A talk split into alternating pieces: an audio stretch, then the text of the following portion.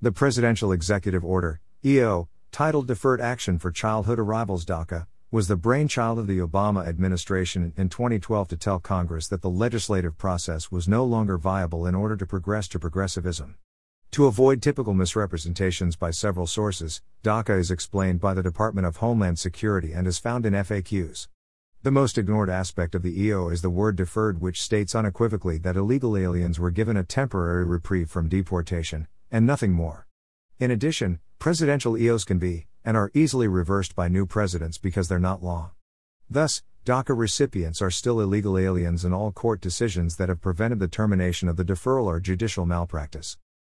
One of the most overused arguments against terminating DACA is that recipients can't speak the language of their countries of origin, which is nothing more than food for fools. The Federation for American Immigration Reform addressed the DACA myths, and here's one main point. Greater than one would expect that children brought to the U S between ages eight and eighteen would have some ability to speak the native language of the country where they were born. So the argument that the DACA kids would have a hard time reintegrating in their country of citizenship appears to be false. In addition, the great majority of their parents came to America without speaking English, which didn't prevent them from becoming economic refugees and somewhat integrating themselves in communities that were foreign to them. Are they not as clever as their parents? The majority of DACA recipients are from Mexico, seventy-nine point four percent to be exact, and when Central and South America are added, the total grows to ninety-four percent. Brazil, a Portuguese-speaking nation that accounts for almost half of the population in South America, accounts for a meager zero point zero eight percent of the DACA population.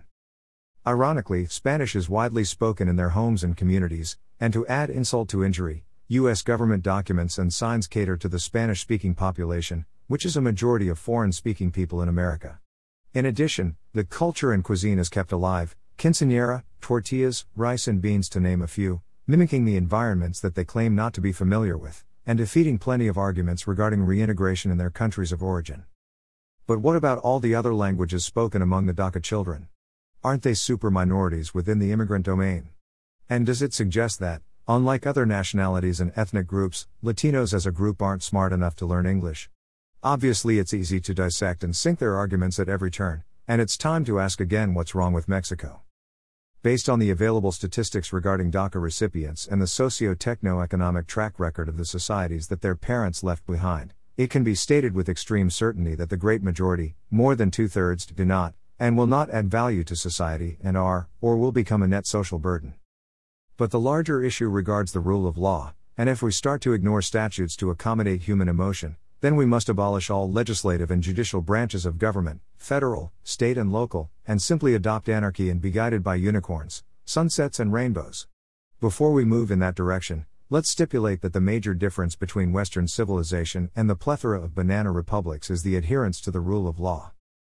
In addition, the parents of DACA recipients are being absolved of any legal responsibility in a society where one will be hunted down for an unpaid parking ticket, and recipients should be seeking solutions from mom and dad, not the country that didn't invite them. Please note that there's no such thing as undocumented immigrant, and claiming that no human being is illegal is a reflection of one's silliness and lack of argumentative skill.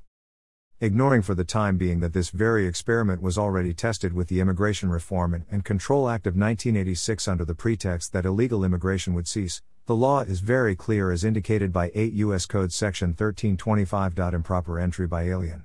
Here's the simple text that everyone can understand, and the law does not address a person's age, be it one or one hundred years old, indicating that the term alien covers every person that crosses any U S border illegally.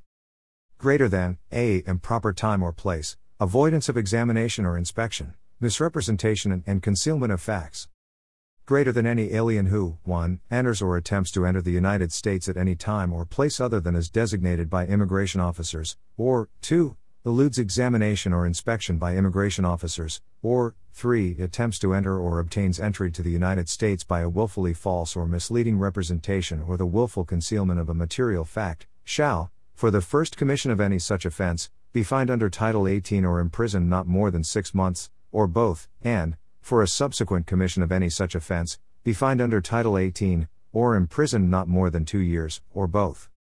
From a different angle, present and future economic issues are often masked, avoided, or outright misrepresented, and it's immaterial whether illegal aliens pay taxes or not, because bank robbers are not forgiven for the crime if taxes on the loot are paid, although the robber contributed to economic growth by keeping judges, lawyers, and police in business.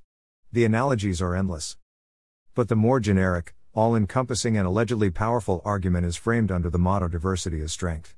Let's clarify that Mexico does not collect census data on ethnicity, and a twenty twelve estimate published by C I A is used here.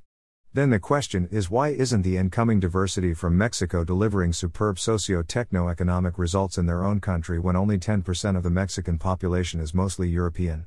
Please don't forget that Mexico has been at peace for one hundred years, while Europe was destroyed and rebuilt. Here's the truth. If anyone feels that emotion should rule the day and borders should be abolished, opening your doors to every human being in need, please be prepared for an extremely precarious future and a massive unaffordable tax bill, because no place on earth has ever survived a massive flow of human ineptitude. To complicate matters, who will pay taxes if there isn't a country with a government because borders are erased? It will not be an okay boomer problem. Guaranteed. Dash.